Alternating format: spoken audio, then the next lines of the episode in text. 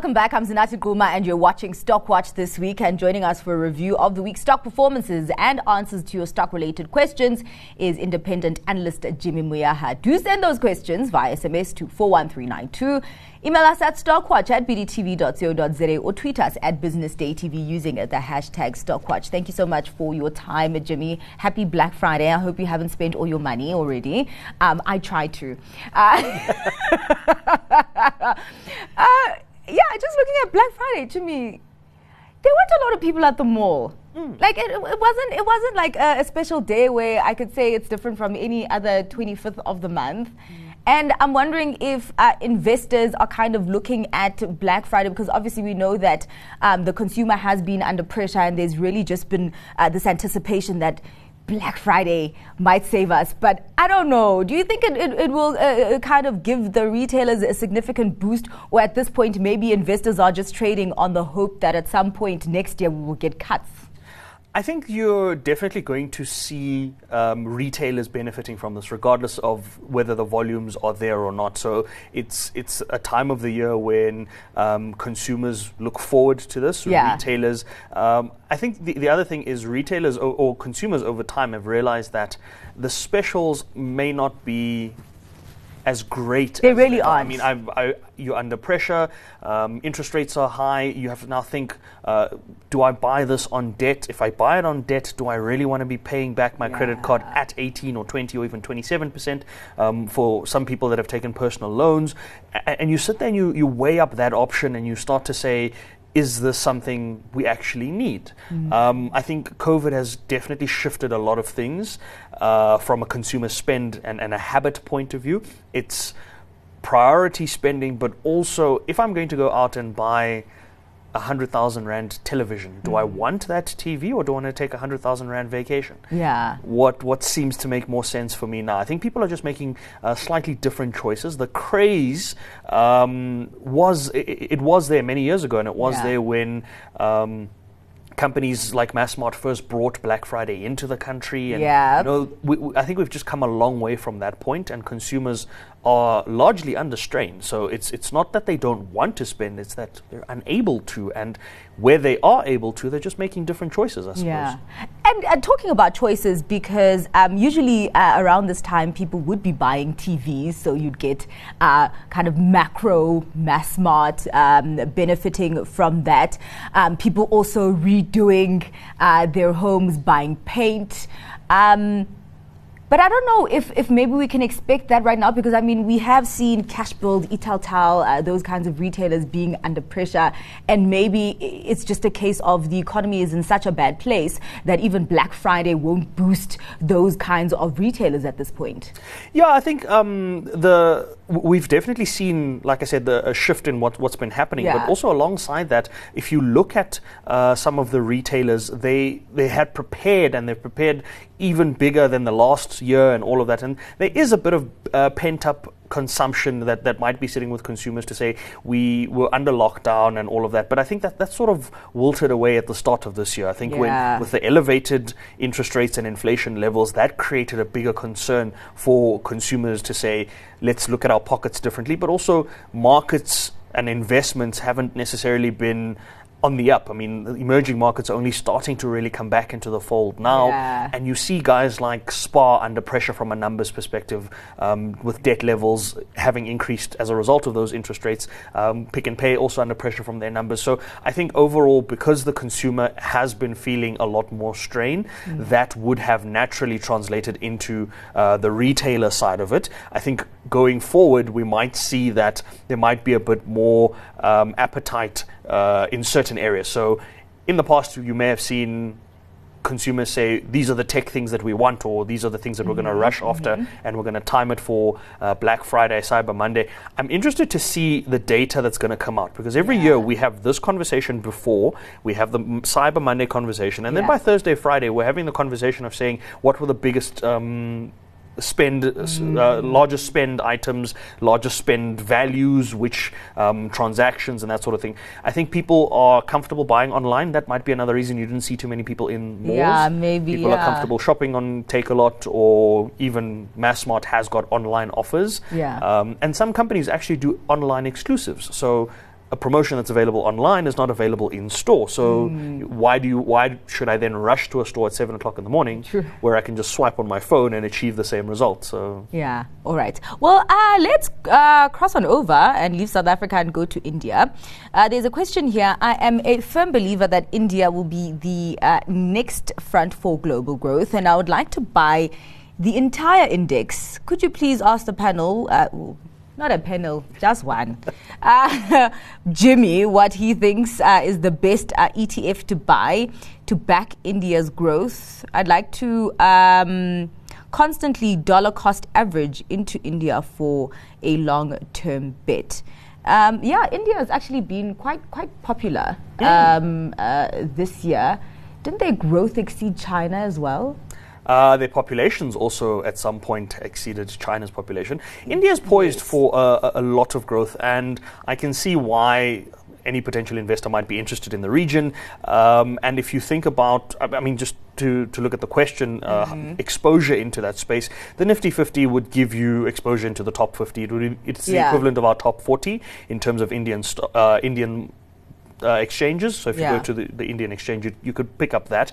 From an ETF perspective, I haven't actually looked at Indian ETFs, mm-hmm. but there is now ad- additional complexities from what the investor wants around consistent dollar exposure as mm-hmm. well and dollar averaging in. So I, I- can't give a, an immediate answer off the top of my head that encompasses all of those things, mm. but I would say that, I mean, if you're looking at an index, if you're looking at index exposure, ETF exposure, that's going to sort of put you in a fairly decent spot because you'd have uh, a diversified approach to the market. Again, time horizon, are you looking to do this for 12 months? Are you looking to do this over five years? Because India is poised to be um, a leader in the the tech space, the development space. Uh, a lot of tech-based businesses are outsourcing their talent through to India, and so that's going to increase the human capital component that sits within India, and that's going to position the, their their economy a lot better. So. The, the type of exposure that you might be looking for, if you're looking for exposure to Indian based companies, might be different to exposure to the Indian economy and the growth of that economy. So that's another thing to consider, I suppose. I'm actually uh, interested. Um, talking about tech, Hmm. uh, Nvidia, obviously, the the, the massive hype Yeah, around it. yeah.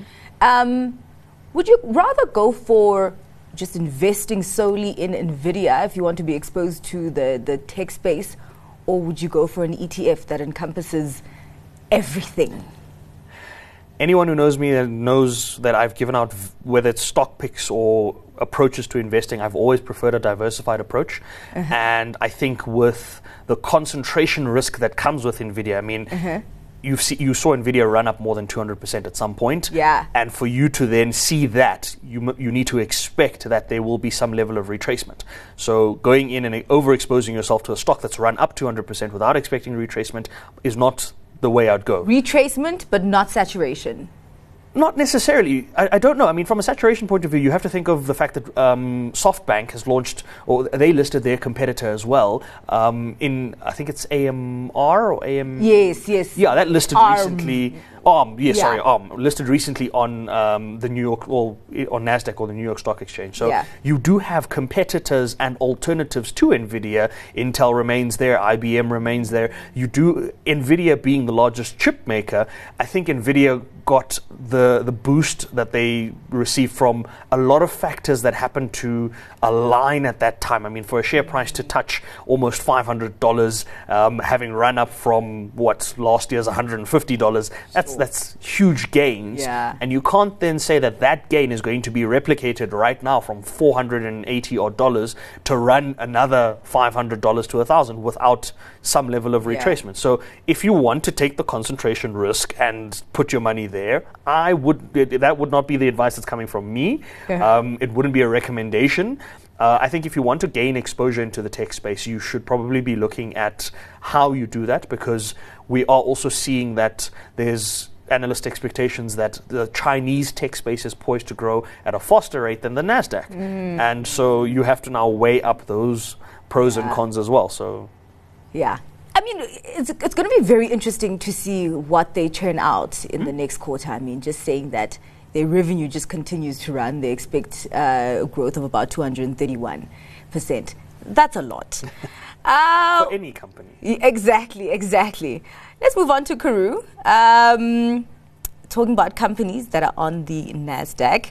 Uh, can you please tell me why Karoo jumped by some 40% on Tuesday? And then down again by 16% today. I actually did not notice those moves, Jimmy. What was happening there? I spoke to David Shapiro about it on Wednesday Mm. when it has so it happened Wednesday market close in the Wednesday auction. Yeah. And it jumped 40%. We couldn't figure out whether it was a fat finger error, whether there was anything that happened there. Mm-hmm. We expected that the market would come back and rebalance. I still don't have a, a, a, an answer. I mean, the Yeah. share price is down about 4.7% uh, today, but when that jump happened on Wednesday, um, had the same questions as the investor. Yeah. and And- say, is something happening? Is there a deal that's been announced that we don't yet know about? Yeah. Um, so it's it's one of those things where haven't seen much of an explanation around it. Um, I could Mm. Probably check Sens while you yeah. are sitting here. And you know, it, anything's come out, but nothing came out yesterday from Karoo from a Sens point of view. Yeah. And today there is nothing as well from uh, from a Ooh. Sens announcement. So we are all real, we are all just as curious to figure out what's And that's the thing because it's quite interesting because Karoo, um, over the last few months, um, we ha- we have seen these heavy movements in the share price, but not this heavy. No, no, no, Uh, 40% is- It's usually capped at maybe like I don't know 10, 10% on the day, but this Yeah. this is a lot. Okay, so yeah, definitely nothing on Sens, but uh, we will be looking out. Maybe there's some sort of rumor that Jimmy they're just not telling us. Um, It hasn't made mainstream news, if there is one. It hasn't, Yeah. it hasn't hit any of the news outlets that Yeah. would be reporting on it. So All right. Uh, there's a question on Sasol if this would be the right time to buy Sasol. I know that. Um, yeah, Sasol is considered to be quite cheap, but um, there's also been a lot of conversation about their climate change targets. But I'm actually not sure how that has impacted the price, uh, the share price, if it has. Um, not so much news about that last week since their AGM. Would you be going into Sasol at this point?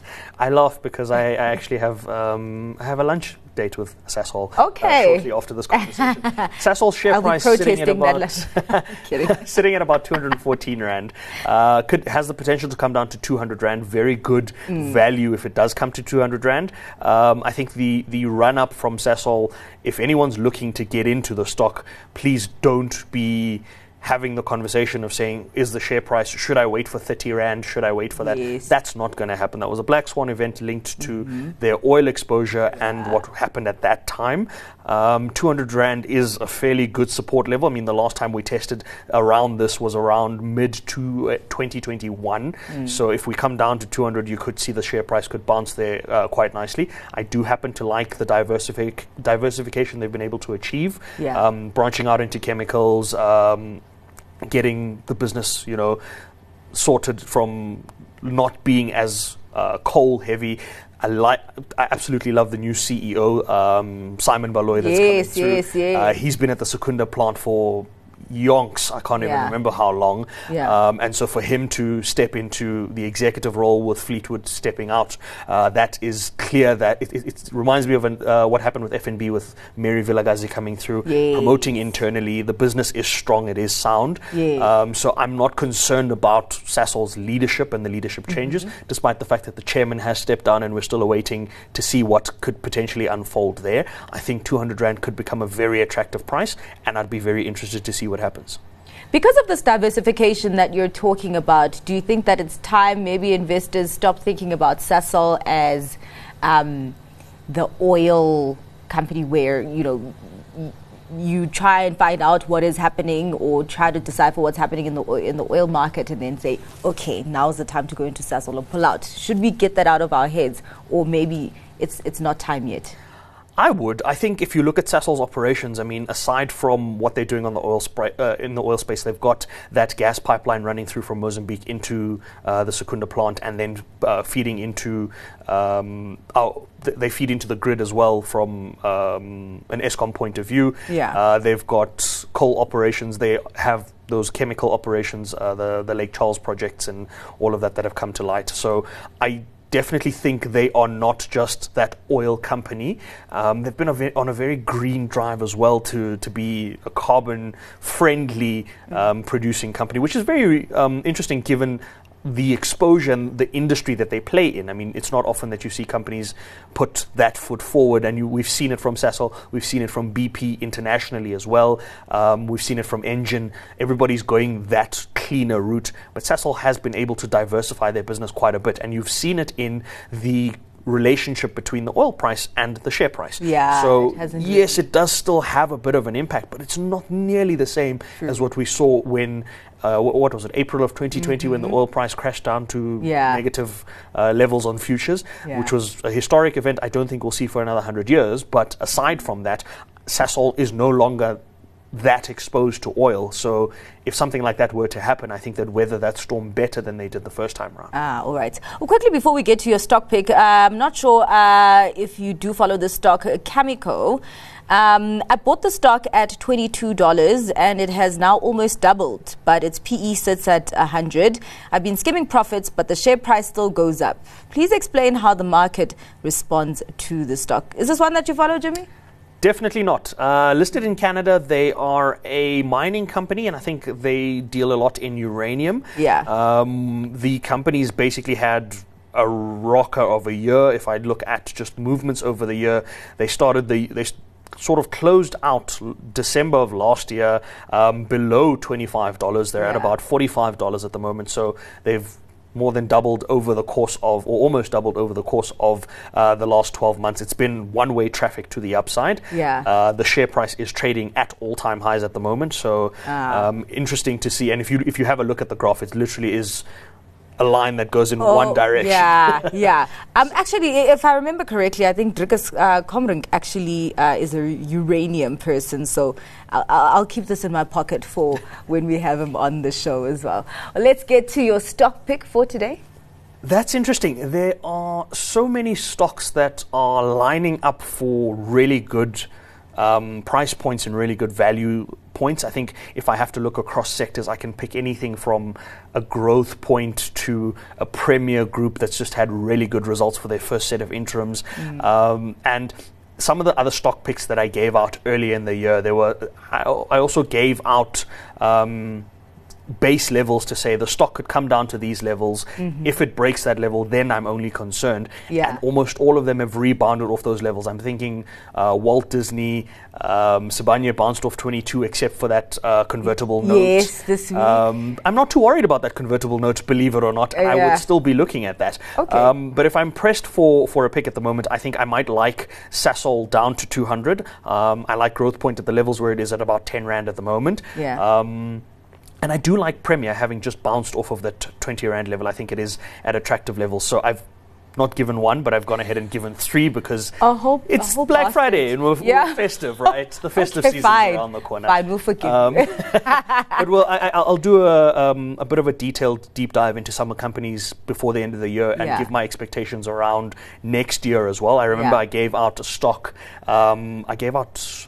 I think it was Pay- uh, PayPal a couple of months Yes, ago. yeah. And the stock bounced quite nicely off of fifty dollars. It's still sitting at fifty six dollars. I'm not too Ah. fussed about that. So there, I, and I've said this before. A lot of stocks are at very good prices where you get in now. You're not going to be seeing that return immediately. Yeah. Don't expect it to be um, the Occidental Petroleum that I gave out shortly Yeah. uh, around the time Warren Buffett got into that. But that, don't don't expect those sorts of movements now. Yeah. Expect that values and, and stocks are at really attractive pricing, Mm. but you're going to be holding for a bit longer than what you were in the past. Okay, thank you so much for your crystal uh, glass throughout the year, Jimmy. Uh, that was independent analyst Jimmy Moyaha.